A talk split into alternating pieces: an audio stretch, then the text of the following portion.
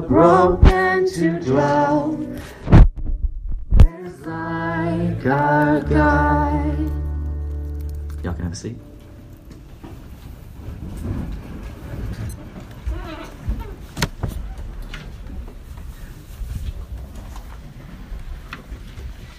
Cool. Thank you guys so much for coming out to RUF and Valentine's. Um, it's, a, it's a special night to be here. We're going to talk about that in a, in a minute. But um, so if you've been with us, we're doing a series through the life of Peter, and we're basically looking at the life of Peter. And part of why I love doing this series, uh, why I've loved it so far, is it's basically a way to look at um, Peter through the eyes of Jesus, but also a way to look at Jesus through the eyes of Peter. And um, tonight we get to look at one of the most painful, honestly, probably the most painful part of Peter's life is when he denies Jesus. Um, and so I want to dive into this a little bit tonight. To do that, I want to read, you have in your handout, two passages, one from Luke 22 um, and then one from John 21. This is basically Peter's uh, fall and then how Jesus restores him. That's what we're looking at tonight. Basically, what we're talking about is that, that your greatest failures, the places in your life, even right now, where you feel like you're failing or have failed, are no match for the unfailing love of Jesus. And there's a lot of good news for us tonight. And I really do think um, it's funny to preach this on Valentine's because I think this really is the love behind the love that we're looking for. This really is the love that even earthly love is a beautiful thing. I've been married, you know, what 13 years. I met my wife 16 years ago on this campus, and I love her. She is in so many ways the rock of my life, and yet uh, the her love is not unfailing.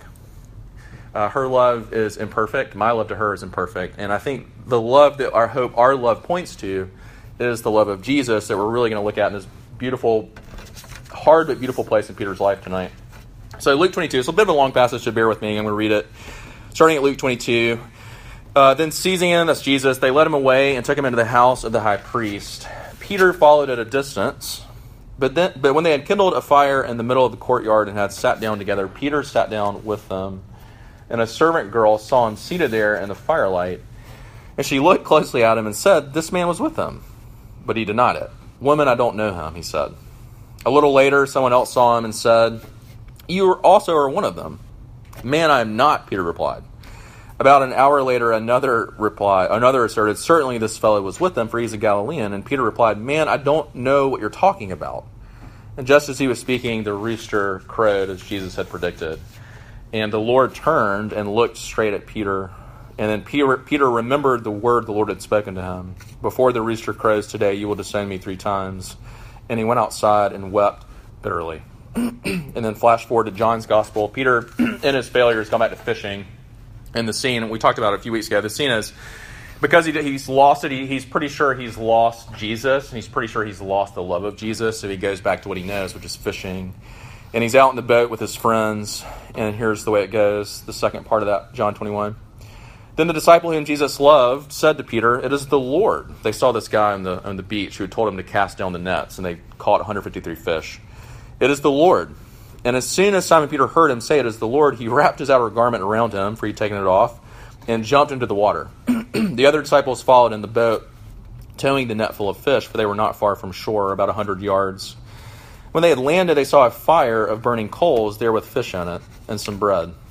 And Jesus said to them, Bring some of the fish you've just caught. And Simon Peter climbed aboard and dragged the net ashore. It was full of large fish, 153. But even with so many, the net was not torn. Um, Jesus said to them, Come and have breakfast. That's like my favorite. I think this is my favorite line of Jesus. Come and have breakfast. None of the disciples dared ask him, Who are you? They knew it was the Lord. This is the risen Jesus. And Jesus came, took the bread, and gave it to them, and did the same with the fish. This was now the third time Jesus appeared to his disciples after he was raised from the dead. And when they had finished eating, Jesus said to Simon Peter, Simon, son of John, do you truly love me more than these? Yes, Lord, he said. You know that I love you. And Jesus said, Feed my lambs. And again, Jesus said, Simon, son of John, do you truly love me? And he answered, Yes, Lord, you know that I love you. And Jesus said, Take care of my sheep. And the third time he said to him, Simon, son of John, do you love me? And Peter was hurt because Jesus asked him the third time, Do you love me? And he said, Lord, you know all things. You know that I love you. Jesus said, Feed my sheep. I tell you the truth, when you were younger, you dressed yourself and went where you wanted. But when you are old, you will stretch out your hands, and someone else will dress you and lead you where you do not want to go. Jesus said this to indicate the kind of death by which Peter would glorify God. And then he said to him, Follow me. Pray for us, and then I want to dive into what I want to talk about tonight. Let's pray first. um, Jesus, we thank you that you um, give us these stories. Um, first, about Peter, um, his incredible, painful um, failure, the way he denied you three times and, and wept bitterly as you looked at him across that courtyard by that fire. And yet, Lord, we thank you that you didn't leave Peter there. He, uh, you didn't leave us there. You also show us that place and that beach where you first met Peter, where you restored him three times, reminding him of your love for him, reminding him of his love for you. Lord, I, I pray that as we look at this story tonight, the sadness and the beauty of the gospel, the, the hard part of our sinfulness, and yet the incredible, true, comforting parts of your grace, would you be with us? Would you preach to us? Would you meet us in our own failures? Um, and would you remind us of the greatness of your unfailing love? We pray these things, Lord Christ, in your name. Amen. So I was thinking, I usually take a little walk around campus uh, before I preach, and I was thinking about the, this is uh, literally Valentine's Day, 16 years ago, was the first date I ever went on with my wife. And we met. We had met uh, junior year, 2001, and um, I had asked her at a party, "Hey, she, her birthday is the 13th." So I said, "Hey, if you don't have anyone taking you out for your birthday, I would love to take you out for your birthday." I think her birthday was like a Sunday night. We went out on a Monday night, but it was Valentine's. And it was funny because when I went to get my car that night, this is what I mainly remember. When I went to get my car that night, uh, I got to my passenger door of my 92 Camry, and the pass I mean the driver's door, and the driver's door would not open. And I was like, uh, this is going to be great. So I'd like get in through the passenger door, and I was trying to think, how can I do this with Alyssa? Like I'm gonna obviously open her door for her, but then I've got to like crawl in, you know. Which, so we just embraced it. Ended up being a great icebreaker. And then we went to Zaz, which is apparently going way downhill. It was awesome back then. And I had our first date. But I was thinking about it was a, it was like a, a dating fail. It ended up being great. We got married. It took a while. Um, but I was thinking there were other fails in our relationship, right? There were much more serious places of failure where literally things that were so such a struggle for us that we took a break while we were engaged to just repent and seek Jesus. And the question I have for tonight is what, what do you do when you when you fail? What do you do when you fall? What do you do when you when you mess up? What do you do when you fail? And I think this story from the life of Peter is really um, instructive and helpful in so many ways. And the way I want to do it is simply kind of pretty simple. I just want to talk about first why Peter failed Jesus. Second, I want to talk about how Jesus loved Peter in that failure. And then lastly, I just want to say, what does it mean for us? That's all I want to do. So, first, why Peter failed Jesus. Second, how Jesus loved him in his failure. And then lastly, what do we do with this? So first, think with me a little bit about why Peter failed Jesus. And the first thing you got to see is he denied him. The three times is important because three times, anytime you find it in the Bible, it's just, it's just a number of completion. Like when, when something happens three times, it is complete, it is full. So Peter denied him so completely. You see it. He was asked those three questions Aren't you one of his disciples? Didn't I see you with him? And he's so upset, even by the third time, that he literally in the Greek, he cusses at them. He just says, No, strong language, I don't know him. And the first thing we got to see is there's nothing cool. Part of what Peter's doing is there's nothing cool about associating with Jesus. Like the love of Jesus is behind the love that you're looking for. It's the love behind every love. In every Nicholas Sparks book or movie we've read or seen, this is the true love we're looking for. And yet we have to come to terms with there was part of, of being involved and associated with Jesus that's hard. Like Jesus has just been seized. He's going to go die on a cross. Following Jesus, the end of the passage, Jesus is warning Peter, I love you. I know that you love me follow me, but you have to understand that following me is going to lead to this. Literally, he was crucified upside down. His death was worse than Jesus's in some ways. There's nothing cool about associating with Jesus. And Peter, in this moment, you have to understand, craved the approval of these people he didn't even know more than the approval of the one who knew him before he was born. And it's the same for us, isn't it? Isn't it hard sometimes to associate with Jesus? Isn't it hard sometimes, or isn't it easy to crave someone's approval even here more than we crave the love and approval of Jesus? So first he denies him so completely, but why does he do it? That's what really I'm asking. Why does he deny him? And I want you to see it was because he was so proud. he denied him so completely because he was so proud.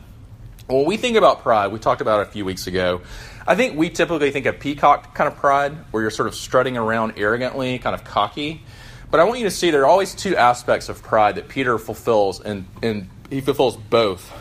Pride always comes out in two ways. It always either comes out in self confidence, where you really are full of yourself, And if you don't think you're full of yourself, maybe ask a friend. Say, hey, am I the kind of guy that seems full of myself or the kind of girl who seems full of herself? Self confidence is one way, and that's the peacock kind of way that we typically think of. But there are also the, the pendulum swing of pride that we see Peter go through is there's also what we can call self despair or self pity, where he goes out and weeps bitterly. That's the tension, right? Peter, we didn't read this passage, we could go back. When, when Jesus tells him the first time, You're going to deny me three times, Peter says this He says, Though they all fall away, Jesus, I will never fall away. That's arrogance. That's the self, he had confidence in himself. But then you see, when he fails, he doesn't know what to do with it, so he wept bitterly, and literally he goes and leaves and weeps bitterly. I love the way that Richard Winter, he wrote this beautiful book on perfectionism. He says it like this He says, If I search around long enough, I'll find insecurity beneath my grandiosity and arrogant expectations beneath my self contempt. How is pride working itself out in your life right now? Is it self confidence? Are you full of yourself? Or is it self pity? Are you sad for yourself all the time? Uh, no one gets this better, I think, than Flannery O'Connor. She's one of my favorite writers. And she wrote this, uh, one of her lesser known short stories is called The Turkey. And in it, this, this kid who's probably 12, 13, his name is Ruller. All he wants to do, he's set in this rural setting, and he's filled, he's the kind of kid who's filled with fantasies, and he thinks he's really special. He's kind of full of himself, and he just wants everyone to see how special he is. And so he's walking through town one day, and he sees his opportunity. He sees this turkey that's been shot. He didn't shoot it, but it's been shot and is so wounded that he can catch it pretty easily. So Ruller goes and he catches this turkey and he puts it on his shoulder and he starts fantasizing about how cool he's going to look in this rural town carrying this turkey and how he's going to claim that he shot it. He's going to claim that he's going to feed his family with it.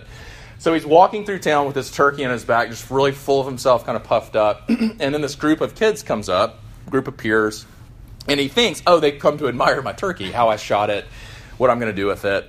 And they come around and they start kind of complimenting him. They ask if they could see it, and then they ask if they could hold the turkey, and they take the turkey and they steal the turkey.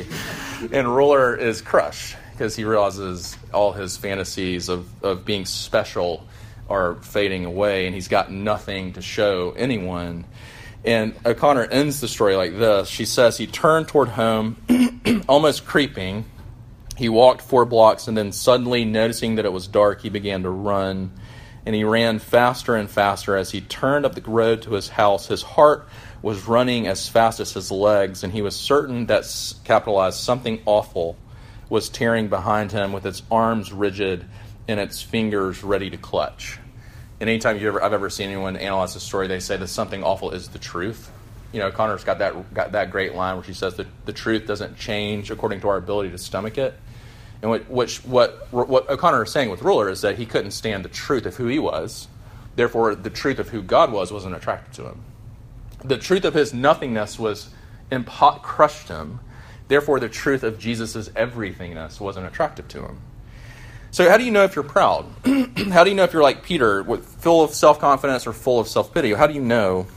Here's a couple of ways, just three. Number one, you compare yourself to everyone constantly all the time. That can be everything from your looks to your dress to like your friend group to what you do to why you're special. You just are constantly comparing yourself all the time. Let me tell you, ministry doesn't absolve you from that. I am constantly comparing myself to other RUF campus ministers. My preaching, my small group ability, my one on one ability, my gathering a crowd ability, all of it. I'm constantly, my ability to raise money, which is not strong uh, all of it. I'm constantly comparing, and when I catch myself doing it, it's a moment of pride, and I'm, Jesus is calling me to repent and bring that the sin of pride to Him. Or you despair. You compare, or you despair. Um, I remember going and driving when I lived in Statesboro. I was doing RUF at Georgia Southern. I would drive over to Augusta, Georgia, to meet with this counselor because Statesboro, small town, think Clemson, but less cool. Um, whether you might not think Clemson's cool. Um, that's beside the point. Anyways, I would drive over to Augusta, meet with this counselor. I remember one time vividly him looking at me. I was really depressed, and he said to me, Sammy, do you realize you're sad because you're not perfect? Do you realize that? And that's the thing Winter's trying to say. That a lot of times behind our self contempt are these arrogant expectations, and one that I carry is what you could call defeated perfectionism, where I really do think I should have the resources and the ability to be perfect, to be perfectly likable to be perfectly successful, to be perfect um, in, in every way. But then the third one, the way that you know it, is lack of prayer. Uh, we're reading through this book. Uh, we're doing it Monday nights now, A Praying Life by Paul Miller, and he's got this great line that I've always loved. He says, If you're not praying, you are quietly confident that time, money, and talent are all you need in life. And what I think is interesting, I never thought about this before, but right before, do you remember right before this moment with Peter where they were? Do you remember Jesus is in the Garden of Gethsemane and he's asked his best friends to come pray with him? And you remember what happens? They like fall asleep within minutes the first time, and Jesus is literally, Luke says, sweating drops of blood. He's so stressed out. And he comes back a second time and says, Will you please pray, pray for me? Just stay awake, drink some coffee, just, you know, do what you need to do. Stay awake and pray for me, please. I'm pleading with the Father. And he goes away again, comes back, and they're asleep again. Peter, you can tell part of his pride was this complete lack of prayer. So, first, Peter, his failure. I, I don't know what your failure is. Like, I can tell you that there's failure in your past, maybe that you're not aware of, maybe that you're painfully aware of. There's failure in maybe in your present, where you're you're involved in something or struggling with something that you don't want anyone to know about, but you feel the failure, the weight of it. Or there's, I can tell you, I promise you, there's failure in your future, where you're gonna go astray. You, we are those sheep that constantly go astray and each to our own way. I don't know where you're failing, but we relate to the failure of Peter. But then, second, I want you to think about how Jesus loved Peter in the face of his failure. And there are just a couple ways that he loved him. Here's the first He loved him incredibly patiently. Um, Jesus really wanted to teach Peter, this is his life's work. It, it went on beyond this moment. Like his life's work with Peter, his life's work with us, is to teach us these two important lessons, and they are both humility and hope the humility that shrinks us down. I love G.K. Chesterton's got this right, this great line where he says, "How how big my life would be if I could only be smaller in it." But I think when I think about myself, I'm like, if you've ever looked at those, you get that pre, you know those cotton T-shirts that are pre-shrunk. You can't shrink them anymore, and I feel like that's how we are a lot of times. You can't. We we we have this inability to be shrunk down, and yet Jesus is committed to shrinking you. He's committed to humbling you um, through a, through a variety of ways, but also he's calling you to a way of hope. Peter won't, Jesus will not let Peter go back to his former way of life. He is teaching Peter as many times as he falls, Jesus is going to be there to pick him up again and put him in this new path and this new calling that he's given to him. He won't let Peter go back to his old life, and neither, hear this, neither will he let Peter's old life satisfy him. That's huge for us to get. Some of us became Christians rather recently, and we have this vision of things that used to comfort us. And I promise you, part of Jesus' work in your life is to frustrate the ways that you used to find comfort in these things to the point where you cannot continue to find comfort. You know you've got to leave them behind and give them up. And yet, look how patient Jesus is with Peter. Jesus is going to continue to be patient. Please hear me. Jesus, no one is more patient with you in your struggles. No one is more patient with you in your failure than Jesus. He has infinite amount of patience. He has an infinite amount of patience for you. But then also, part of what's beautiful about how Jesus loves him is he loves him very personally. There are two kind of parts of the context of this passage that are really, really sweet if you notice them. Here's the first one. Notice that Jesus meets Peter in John 21 at the very place he first called him. It's the Sea of Galilee. It's the sea right by Tiberias. And Peter could not have missed that that Jesus restores him out of his failure in the very place that he met Jesus for the first time in his life. There's a, a personal sweetness that Jesus brings in this. Think about Jonah when, when, when it, you know, there's that line in Jonah where Jonah runs away, and there's that beautiful line in Jonah where it says, And the grace of God came to Jonah a second time. And we can say, and a third time, and a fourth time, and a fifth time, and a sixth time, and a seventh time, and an eighth time, and an infinite amount of times, the grace of Jesus is always, he's coming back to you with it. But then the second personal detail is it's really fascinating. John gets us in, in this chapter where there are only two places that's really weird. You notice in, when Peter denies Jesus, what does he by? He's by this fire. And then when Jesus restores him, what does he do it by? He does it by this fire. And John, the way he, he does it is you can't miss. It's this, this specific kind of fire. It's a charcoal fire that Peter denies him around, and it's a charcoal fire that Jesus is cooking breakfast for, by when he invites Peter into that conversation and restores him. What I want you to see is that the sin in the first fire was absolutely quenched and covered by the grace in the second fire. We say this all the time in our life. Your sin is no match for the grace of Jesus. There's always more grace in Jesus than there is sin in you. But don't miss, too, that Jesus cooks some breakfast. I'm like, I'm not kidding. That's my favorite line from Jesus. Come and have breakfast. Like, can we just stop for a second and imagine Jesus greeting us in the new heavens and the new earth? And he says to us, Come and have breakfast with me. I've got waffles. I've got biscuits. You like pancakes? I've got those. You like hash browns? Yeah. Makes Waffle House look like nothing compared to my hash browns. You like bacon? You like so you're a sausage guy? I'm, I could literally just keep going. I'm not going. I'm not going to.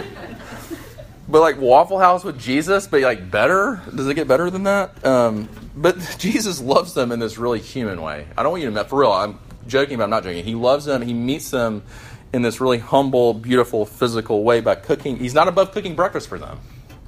He's not above serving them in this way. And then he loves them very powerfully. Um, you know, the question that gets weird in this passage is when when Jesus says, "Do you love me more than these?" What does he mean? And there are kind of three options. Does does it mean, "Do you love me more than the rest of these guys do?" Uh, do you love me more than you love these friends? Or do you love me more than you love these fish, like this trade, this thing that you know? And I don't know. I'll be honest with you, I'm not sure, but maybe all three. Because I think we can say when you begin to grasp the love of Jesus, it does all works in all three of those ways. Uh, or, or, of course, we begin to love Jesus more than all three. We don't doesn't mean that we love the other three less, but it means somehow through the love of Jesus, we love those other three things more. But by the third time Jesus asks Peter, he understands something really profound. He understands that where Peter fully denied Jesus, that Jesus is going to fully restore him. He, he knows that where Peter has been faithless, that Jesus is going to be faithful. And he knows that where Peter's love was weak. Do you ever feel that? That your love to Jesus is so weak. Like it is so easily broken. I, don't know. I, I feel that. That my love to Jesus is not what it should be. It's so weak, and yet Jesus' love for Peter was so strong. Jesus loved Peter, um, was stronger than the weak, weak love of Peter. I always think about when I read this passage, I think about one of my favorite scenes. It's a lot of people's favorite scenes in Narnia. It's Lion, the Witch, and the Wardrobe. And remember the scene where Peter, I mean, where Edmund has uh, totally denied, you know, traded, betrayed Aslan. He's gotten, you know, through the Turkish delight, he's gotten in with the queen and he's kind of owned her own team queen for a while. And um, and then Aslan, in that beautiful way, recaptures him. And you remember that scene where the kids are waking up, the other brothers and sisters are waking up in the morning, and they look across the way, and there are Aslan and Edmund having this conversation. And the way that Lewis says it is he says basically it was a conversation he never forgot. And then Aslan said to the rest of them as they caught up with them, Here is your brother, and there is no need to talk to him about what is past. And it was funny because I was I was reading this today, and I was kind of reading. You know, everyone wonders what did he, what did Aslan say to Edmund? Like, there's actually, you, you, the internet. I shouldn't be surprised at the internet anymore, but there are these beautiful nerd uh, blogs devoted to Narnia, just like guessing this question. So I was like reading this incredible thread on what did Aslan say to Edmund on the shore. It was amazing, and most people think the the popular consensus is. I never thought about this before that Aslan was actually telling Edmund that it was okay because Aslan was about to go die for him. And that's what most uh, fan Narnia fans believe uh, was going on with Edmund and Aslan. But it's a beautiful idea that you know it's definitely true. Even if it's not true for Aslan and Edmund, it's definitely true for Peter and Jesus. Can you hear Jesus saying, "Peter, Peter, it's okay." Because I've already gone to the cross for you. Peter, it's okay because though that moment by the first fire is forgiven because I paid for it, that moment is past. That moment is, I'm going to restore you, and I can restore you because of what I've already done for you. I've given my life for you. So, lastly, what does this mean for us? What do we do with this? Let me just do it two ways. If you're a Christian and if you're not yet a Christian, let's just do it like that.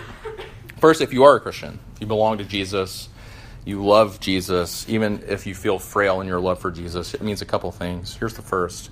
The first thing, Christian, is you can never, ever, ever, ever, ever, ever lose his love for you.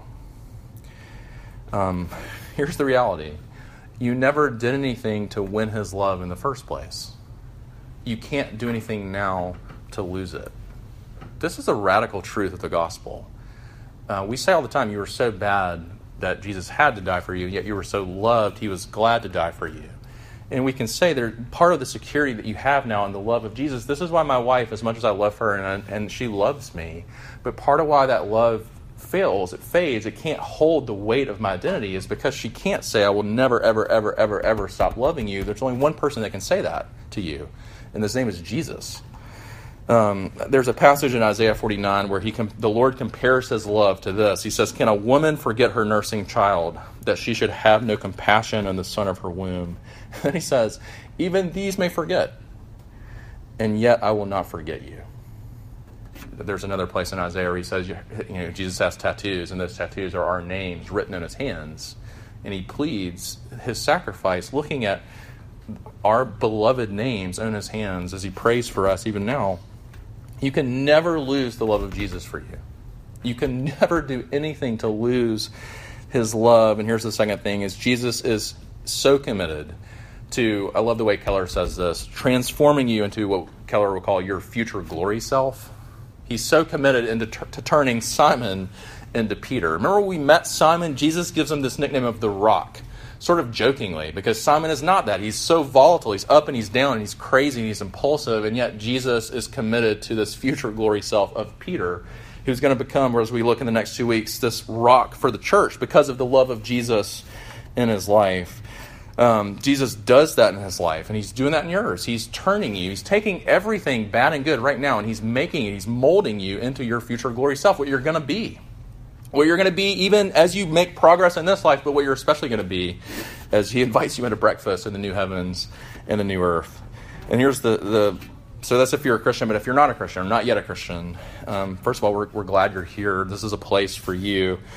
But here's what it means. Uh, I can't do better. There's one of my favorite writers. Her name is Anne Lamott, and I've, I've used this before, but I love it so much. I haven't used it in a while.